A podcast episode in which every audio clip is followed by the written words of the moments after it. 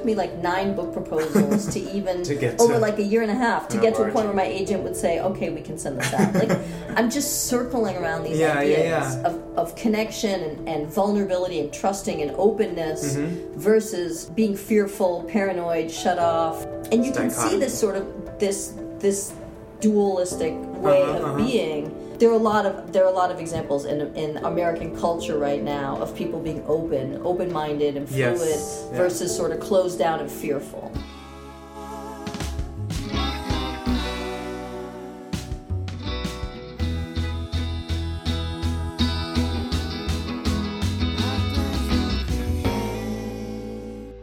Welcome back, listeners, to another Doctors Who Create podcast. Today I have psychopharmacologist, psychiatrist, and author Julie Holland with me. She's currently practicing in New York City, and we're excited to have a great conversation. So thanks for being here today, Dr. Holland. Oh, it's my pleasure. So before we begin, um, what's what's kind of a day in the life of Dr. Julie Holland nowadays? so, hmm, day in life. So I see patients two days a week. Okay. and the other five days a week i'm struggling to write a book and this is my fifth Oh. book and for some reason this has absolutely been my hardest book so Oh wow. that's where i spend most of my time and i do things like yoga or i go outside and go ice skating or cross country skiing or things like that. I have a couple of kids. I'm very active in my little community up where i live in the boonies. Oh, and a couple more things. I mean one is that i'm the i'm the medical monitor for mdma ptsd research and that keeps me somewhat busy. Mm. and then i do a lot of drug policy activism. I was very involved in uh, New York in, terms of, of helping with their medical cannabis program and then helping to encourage them to just go full legal, which will be happening soon. So um, I've been I've been trying to sort of uh, spread the word about about medical cannabis and about. Uh, people not going to prison for using cannabis uh, so that's been that's been taking up a good amount of my Mhm. time it's just kind of like drug policy stuff Yeah. and you know, I have kids, and they require a certain amount of you know feeding and watering, uh, as does my husband. So you know, I have that sort of that classic work home life balance issue, and I have opted to not see patients five days a week, yeah. and that's really been great for me. Okay, that's good. Yeah, I not, wanted not to- everybody has that option. Right, I know. that's true. That's Sometimes true. Sometimes you got it. and I know you're you've been a loud advocate f of medical marijuana. I have been a loud advocate. so I wanted to ask how how I- often you have these kind of like speaking engagements, like you did this this past weekend. and yeah. Where we are. Well, um, you know, I I would prefer to have fewer speaking engagements to the right people than to be talking all the time about it. And you know, one of the places that I put some of my of my energy and my focus is on TV. You know, I've been involved with the, the Sanjay Gupta's uh, Weed documentary series and a couple of uh, film documentaries and just like going on you know the Today Show or CNN Mhm. or something Anderson Cooper Facebook live stream Yeah. or something. So you know um, what's nice about being in. New York City actually is that it's it's easy to reach a lot of people. Yeah. And it's not always a good use of my time to like go to every single thing. So I'm, I'm getting more sort of picky yourself. about what I what Mhm. about what I say yes and no to. Speak to fewer of the right people. Yeah, then. like yeah. the but like the CNN like the Sanjay Gupta documentary series was what had probably the most impact. I Yeah, think, yeah, of, yeah. Of anything I've done in terms of teaching people about teaching Sanjay about CBD so that he could teach America about CBD. Right. And that was like 2013 to 2015. The I think it was like a two-year yeah. series that was so they ended up released doing in three like parts. they ended up doing I think four. So that- how, how did that that, was a good that thing kind of come up? Like, were you approached by his So I knew, team? yeah, I mean, I knew Sanjay and, and his production team from. They had done a one-hour episode in CNN a while back on happiness and like what makes people happy and what's the Mm. brain chemistry of happiness and this sort of thing. So I talked about MDMA and psilocybin and psychiatry and antidepressants and just you know sort of the pharmacology of happiness as as well as I understood it back then. But I ended up you know it was a really good interview. It went well. I ended up staying in touch with the producer, and when this we did something on MDMA and then we did something on cannabis and then you know I started learning about CBD and teaching him about it. He taught Sanjay about it. We decided to make that a, ma- a major part of the first documentary, and it really it, it had a tremendous impact. I think a lot of people didn't had never heard of CBD, had Right, no idea exactly. how it worked. Um, you know, for your people listening at home, CBD is the non-intoxicating a non-intoxicating component of cannabis because cannabis is a lot of different chemicals. Mhm. Some get you high, some don't. CBD is particularly good for treating seizures, nausea. It's a great anti inflammatory, antioxidant. I use it quite a bit in psychiatry because it helps to enable a sense of calm and focus. Uh, that you might get, say, from a combination of like Xanax and Adderall. The problem with most of the medicines in psychiatry that calm you is they sedate you. And the problem with most of the medicines that help you focus is they're pretty, uh, you know, activating and speedy. Oh, I see. So CBD There's is something that actually helps you focus and helps to keep you calm, but it is uh, it's not particularly sedating or activating. So it's really useful for psychiatry. And I've been sort of recommending more and more that a lot of my patients go on it. Yeah. Oh, I know what brought this up. So um, one when I started sort of getting involved with with modifying the New York medical cannabis program, I went downtown to talk to these people from the New York State Assembly, Mhm. and I started my talk by telling them that the thing that would help us the most to address the opioid epidemic is if they could include chronic pain and opioid use disorders or people who are you know addicted or junkies as we Yeah. say if those people could be allowed to enter the, the medical cannabis program, that would be immensely help, helpful. I've been learning a lot about using cannabis to treat pain and using cannabis or CBD to get people off of opioids. And oh, okay, interesting. um, I've been, you know, I know patients who've done that. I've had success with some of my patients doing that. And I also have a patient who used psilocybin, which is mushrooms, Right. magic mushrooms, to get off of opioids. So, you know, there's more than one way to skin a cat. There's uh, a lot of ways to help people sort of change their behavior. Mhm. CBD is looking like something that can really help people quit smoking, uh, pull back on their opioid use. Because it's a good anti anxiety medicine, you know, Yeah. one of the things that drives addictive compulsive behavior is feeling anxious. And so if you're less anxious, you're less likely to engage in these compulsive self soothing Yeah. behaviors because you're already soothed. So I think that what we're going to see over time is people using cannabis or CBD to treat drug addiction. Mhm. And certainly, there are really interesting studies going on in America now where they're using psilocybin mushrooms to get people to quit smoking cigarettes or to quit using cocaine. So there's a whole field of psychedelic medicine Yeah. that I'm really interested Okay, in, okay. and I started getting interested in it at, at Penn. Yeah, yeah, yeah. You know, I was I was a biological basis of behavior right. major, like same, same. like any good pre med. I was all BBB, but I went to Penn because of BBB. You know, I was gonna have to like double major if I went to any of these other exactly. schools. It's a Like, great overview and um, intersectional major. Penn had something that nobody else had Yeah. back then. And that's, you know, why I went to Penn. I, I literally took almost every class in the major. I was so into it. Like, you know, all four years. I spent summers at Penn taking more Oh classes. God. I started taking like graduate level BBB classes when I could. Like, I was just really into the. all over it. yeah. Uh, I loved it. You want to And I, I like, loved the professors. I was like a psychopharmacologist in high school. I mean, I, I got kind of an early start on this, and definitely as a pre med, I was always really fascinated by drugs and the brain.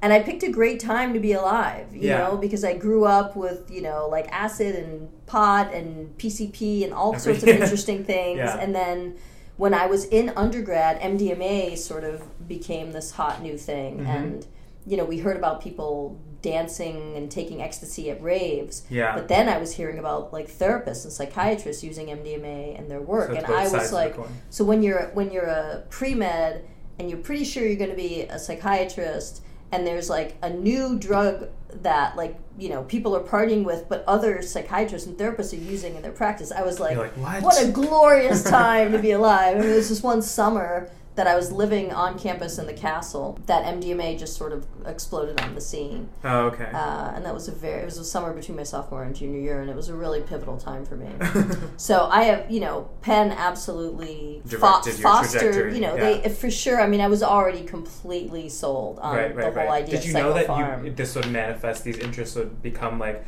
manifest into psychiatry, or was that just like a well, I already knew, you know, when I was in high school, I was pretty sure I was going to be like a brain doctor. Okay, you know, I was okay, very yeah. interested in the brain and behavior Right. and drugs in the brain. So I had already sort of, ne- I knew I was like, I was going to be a neurologist or a psychiatrist, Okay, you know, neurosurgeon, the- in something like. realm, yeah. Even in high school, I was already like just Yeah, that's so. how so many. I think that's how so many people are It happens into it. Yeah. sometimes. It happens sometimes that you you know have a There's a passion. calling, I mean, yeah. like my daughter has always just been completely into theater and musical theater. Mhm. It's all she's ever wanted. Yeah. Why would I like make her be an accountant? Yeah, exactly. You know, it's like this is your passion, and that's obviously what you should do, and you'll make your way. You'll figure it out. Yeah. You know, you'll we'll figure out a way to pay your rent, and Yeah. that's like all you need to do. Like I abs, you know, true. I never feel like I'm working. You know, because I love, I really care about what I'm doing. I Mhm. care about MDMA therapy research. I care about cannabis research. Yeah. Um, so you know, I tend to write books about drugs or about people taking drugs. I, you know, the last book that I wrote was for women. It was called Moody, Moody Bi- Bitches. Moody Bitches. Yeah. And that's a book for women, just to sort of explain to them that they're being overdiagnosed and overmedicated, and that a lot of the things that they're trying to medicate away are actually perfectly normal, and we need to just make space for them. I see. I see. So Important messages. um, and I understand that some people absolutely need medications. Mhm. And, you know, I've got people with schizophrenia and bipolar disorder in my practice. I'm not, you know, telling them to Anti- throw yeah, away their bottles. I'm not like anti all meds. But I do think that. um, Some things are medicalized for no reason. Yeah, I mean, Yeah. there's there's something called like cosmetic psychopharmacology, which Mhm. is like you know, if you go to a plastic surgeon, like, could you use a nose job? Sure, you know, I could take a little, we could make it a little straighter. Yeah. You know, it's sort of the same thing with psychopharm, where it's like, I could give you pills that would make you calmer, or could make you study more effectively, Exactly. or to make it There's harder always one step further. harder to cry, easier to smile. You know, do you really have a major depressive episode? Are you, you know, do you really have these this diagnosis? Eh, it's all very gray in Right, right, psychiatry. right. You know, there's ash gray and there's charcoal gray. Yes. So yeah. it is pretty subjective. And you know, there's some people who absolutely need meds, and then there's some people who may you know their life may be a little easier or more comfortable on meds, but there's also other ways to do it. Mm-hmm. I'm really interested in what the other ways are. Yeah, yeah, yeah. And so, when you've written these books on these topics, do you think the impetus has come from kind of being not okay with the things, the way things are in, in psychiatry, and then, and then sure. realizing the problems through that? Because I know you also wrote Weekends at Bellevue about your time leading the psychi- psychiatry Yeah. ward, uh, the night shifts, right? Over, Right, over like so 12 years. so for nine years, I ran the psychiatric emergency Oh, room yeah. at Bellevue. I worked on Saturday night, Sunday night. I had like a sixteen-hour Yeah. shift in the psych ER, and whenever I would like go to a party or meet somebody, and they'd be like, "What do you do?" and I'd say, "Oh, you know, I run the psych ER at Bellevue," and every single person, like to a man, would be saying to me. You should write a book Mm-hmm. that's something I would like to read. You know, do you have any stories? And so I just, while I was at work, I sort of just kept. Jotted down. I took notes. You know, I would work Saturday night, Sunday night. Monday morning, I would come home and I would just like send an email to my cousin or something, but I would copy it and put it in a file. And over time, and I would also just kind of make a list of, you know, there was really like a narrative arc over those nine years, and a- lot of things happened to me over those nine years. You know, I fell in love, I got Mhm. married, I had a baby, I had another baby, my friend died. Uh, my friend happened to be my boss at, at Bellevue, so Mhm. there, w- there was all this sort of built-in drama. Yeah, personal. I got punched in the face. I got stalked. Um, You know, it turned out there was like enough dramatic There things was a that happened to yeah. me that I ended up, you know, writing a pretty great, entertaining memoir, and it wasn't very hard. Yeah. Um, it was really it was all real life stories, yeah. Yeah, it's easy. And then Yeah, this happened, and then that happened. up. I didn't have to make anything up. I just had to change the names. Yeah. So, and then with Moody Bitches, it was this sort of dissatisfaction with with the state of psychiatry Mm-hmm. Yeah, yeah. and particularly how women are treated in medicine and how you know if a woman goes to a medical doctor with with medical complaints there many times she is basically going to be told that you know she's stressed and she just Hmm. needs to you know take it easy and, and she's not sort of taken seriously about Yeah, medical yeah. complaints and things like that so i really i wanted It was a to frustration. i wanted to complain Yeah, yeah, yeah. and I wanted to change things. And you know, the same thing with the ecstasy book, with the pot book. I saw that there were problems and I needed to speak Yeah. out. It's not like I have this burning desire to write. It was more that I just I wanted I want I do want things to change. And Yeah, I, you yeah, know, yeah. I'm un I was unsatisfied in the late 90s, early 2000s that MDMA, which I knew would be useful to the field of psychiatry, was a Schedule One drug with no prospects for research, and I had to sort of complain about it and Mhm. teach people, like, look, this really could be helpful. Same thing with cannabis, Schedule One drug, very clear to me that it had medical Im- uh, implications.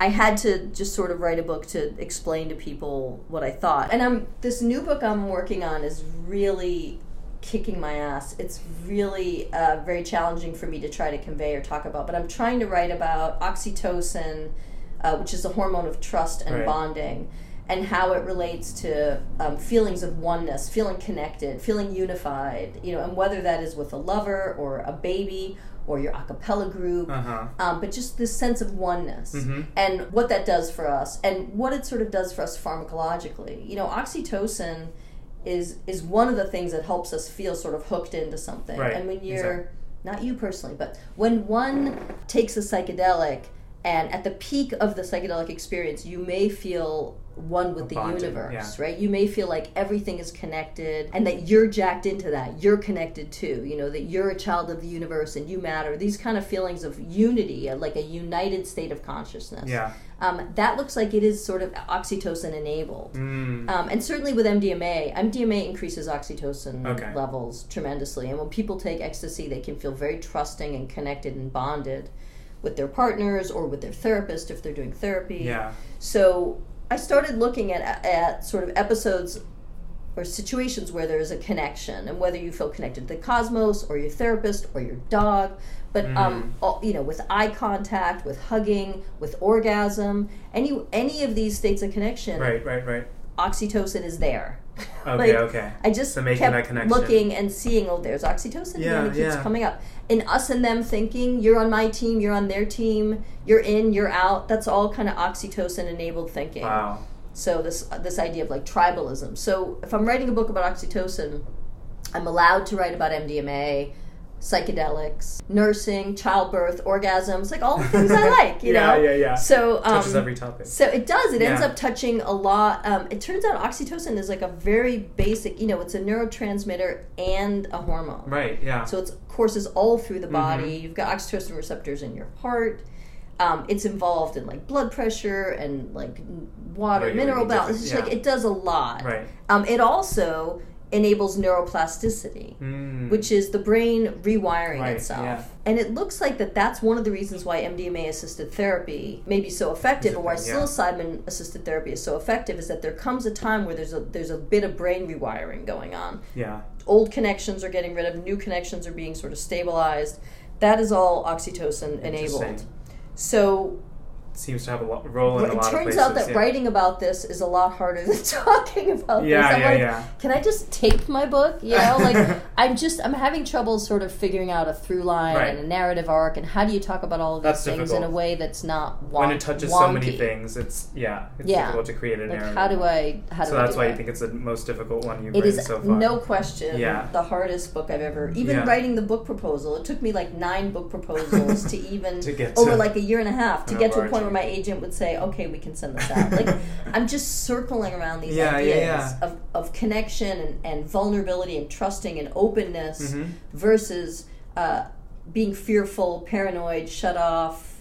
Yeah. Um, and you It's can see this sort of this this dualistic way Uh-huh, of uh-huh. being. There are a lot of there are a lot of examples in in American culture right now of people being open, open minded and fluid Yes, yeah. versus sort of closed down and fearful. yes. Yeah. So to me, it feels so like an partisan. important time in our cultural history that it you know it's coming to a real dual, divide, yeah. a divide between Yeah, that's scary. openness especially and politics. and and being sort of fearful and closed Right, off. right, right. So it seems like an important topic to touch on. Yeah. And I know uh, you talked about your work with documentaries in the past, but I know that the Moody Bitches book is has been like picked up for some kind of like a show or like a show was. based. Okay, okay. So the the best in terms of like movie to television, I mean book to TV or book to movie, the thing that was the most successful was actually Weekends at Bellevue. NBC Universal and Fox went in 50-50 on the pilot. Mm. And they shot an 8 million dollar pilot in Manhattan. Mhm. I got to go to the set all the time. It was like a dream come true for an author. You know, there's Yeah. like all these people like wearing wearing moody bitches, you know, backstage passes to get to where they need to go. Like I don't know, it was just it was a very exciting. It's like surreal, yeah. Um, and the pilot kind of sucked. I'm sorry. And like I- thought it was going to be great, and then it just like it it was sort of the problem was it was kind of uh, created by committee. There were like too many suits. Okay, you know, it was okay. it was Fox and NBC. Okay, okay. And it just ended up being a muddy mess, Yeah, and it didn't yeah. get picked up, and it was pretty terrible. So Weekends at Bellevue got optioned for TV even before it was published. Somebody, the manuscript had leaked out, and I got and I started getting calls from TV and movie people before the book was even Oh. published. So then, Moody Bitches, before the book was written, the the proposal, the proposal for Moody Bitches got leaked, And before the book was even written, I was talking to TV and movie people. Okay, okay. TV, not movie. And so it ended up being so this was uh, Diablo Cody, who wrote Juno and Mhm. has done other fabulous things. Yeah. It was her and Oprah. Okay. Uh, so it was me, Diablo, and Oprah, supposedly, like, you know, Dream Team at HBO. Like, what could go Wow. wrong? Yeah. What could go wrong is that it never got made. Diablo wrote an amazing script. I loved it. Everybody loved it. It just never made the step to being filmed, which Okay. happens a lot at HBO or Showtime. You know, they have a very deep bench and they, Yeah. Crazy they have a lot of great ideas and not everything gets made. Yeah. And that is, I think, one of the things that's kind of making it hard for me to write this next book too. Is that I've gotten a, a taste of like, you know, what can happen Media, to a book yes. if it's if it does well, and so you know, I end up not just writing a book, but I'm also thinking about like, you know, You how could this, how could this be a TV show or a movie or have have legs beyond the book?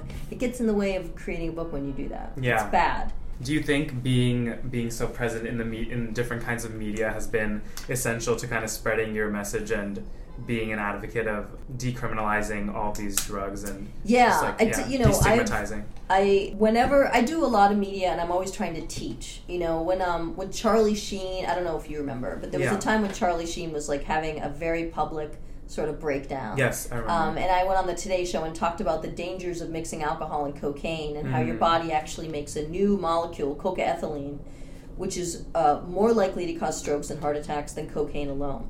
Oh, So. I, I felt very good that I had gone on national television at eight o'clock in the morning in Today Show, which is a huge audience, and and warned them about the dangers of mixing these two drugs. yeah, yeah, yeah. So or like um, I was on the Today Show like a month ago talking about the opioid epidemic and reminding people that methadone and buprenorphine each can lower the overdose rate by 50%. They can cut it in half. Mhm. Like people need to know that there that there are treatments. Yeah. You know. So I like to teach. I'm all about harm reduction. I I accept The that people yeah. are going to use drugs. Right. The whole idea with harm reduction is like let's just cop to the fact that drugs feel good and people are going to use them and telling them not to use them is a waste of everyone's time. Let's teach people how to be more safe. You know, if you're going to use drugs, this is a way to make them more safe. This is a way that yeah. it's that it's more dangerous. You should do it this other way. So that's mostly what I spend my time on. You know, if I do TV or or like I've done a bunch of stuff for National Geographic or CNN, I want to teach people about about Mhm. drugs and how and how to take them more safely. Yeah.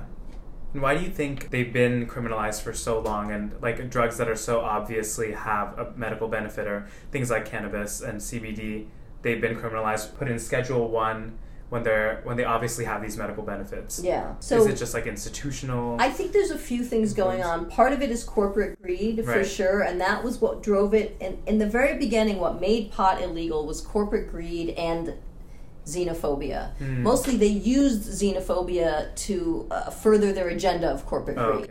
Right? So, Yeah. first of all, this was a medicine called cannabis that doctors were using with their patients.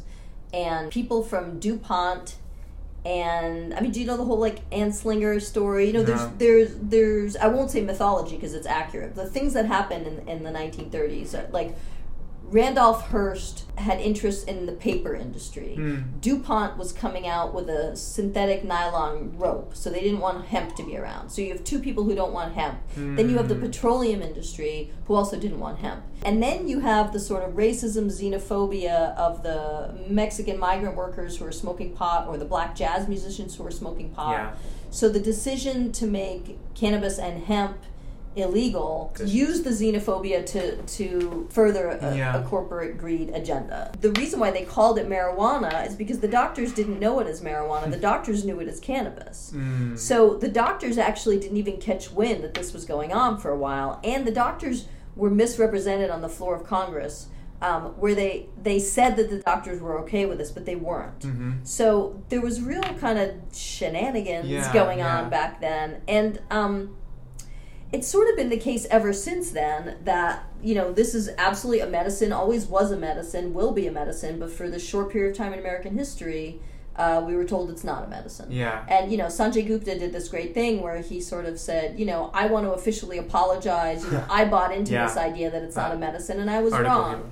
You know, and I love that he that Owned up to it. that he sort of came out and said, um, I'm learning. I was wrong. You know, we all need to learn Mhm. that, that there's something going on that's that's not okay. Yeah, yeah, yeah. So he's been incredibly helpful. Yeah. and certainly with getting the word out on CBD. I didn't know that it had that. It was also being studied to like combat drug addiction and cocaine addiction and things That's like that. That's all really new, and It's crazy no, that this is no criminalized and it's that. also can be used for. Well, it's crazy. Yeah. The other thing about CBD is that the FDA approved it as a Schedule Five drug hmm for kids to take for seizures. Oh, okay. But if When? How recent was that? a couple of months ago, Oh, okay. um, a medicine called Epidiolex that's used to treat seizures. That's pure CBD. Because I know they featured that one story of that girl in the Weed in documentary. Sanjay.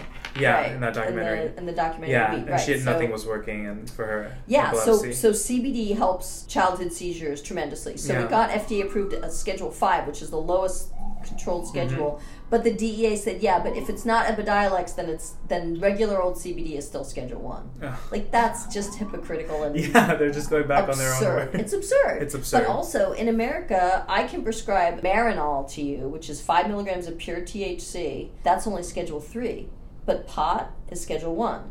That doesn't make any yeah, sense either because sense. pure THC is more potent than cannabis, which Right, and has some mitigating factors. Yeah. Right, like cannabis, you've got the entourage effect where you've got terpenes and flavonoids and other chemicals in the plant that tell the THC to chill out Yeah, when those prescription pills, it's pure It's THC, THC. no mitigating factors. Why is that Schedule Three and the plant is Schedule One? no Like sense. none of this makes scientific sense. It doesn't make that's any crazy that it doesn't translate to It's policy. illogical. Yeah, crazy. Uh, so in all of this craziness, how do you how do you kind of take a step back and relax with your artistic outlet, which is singing? Still, I wonder.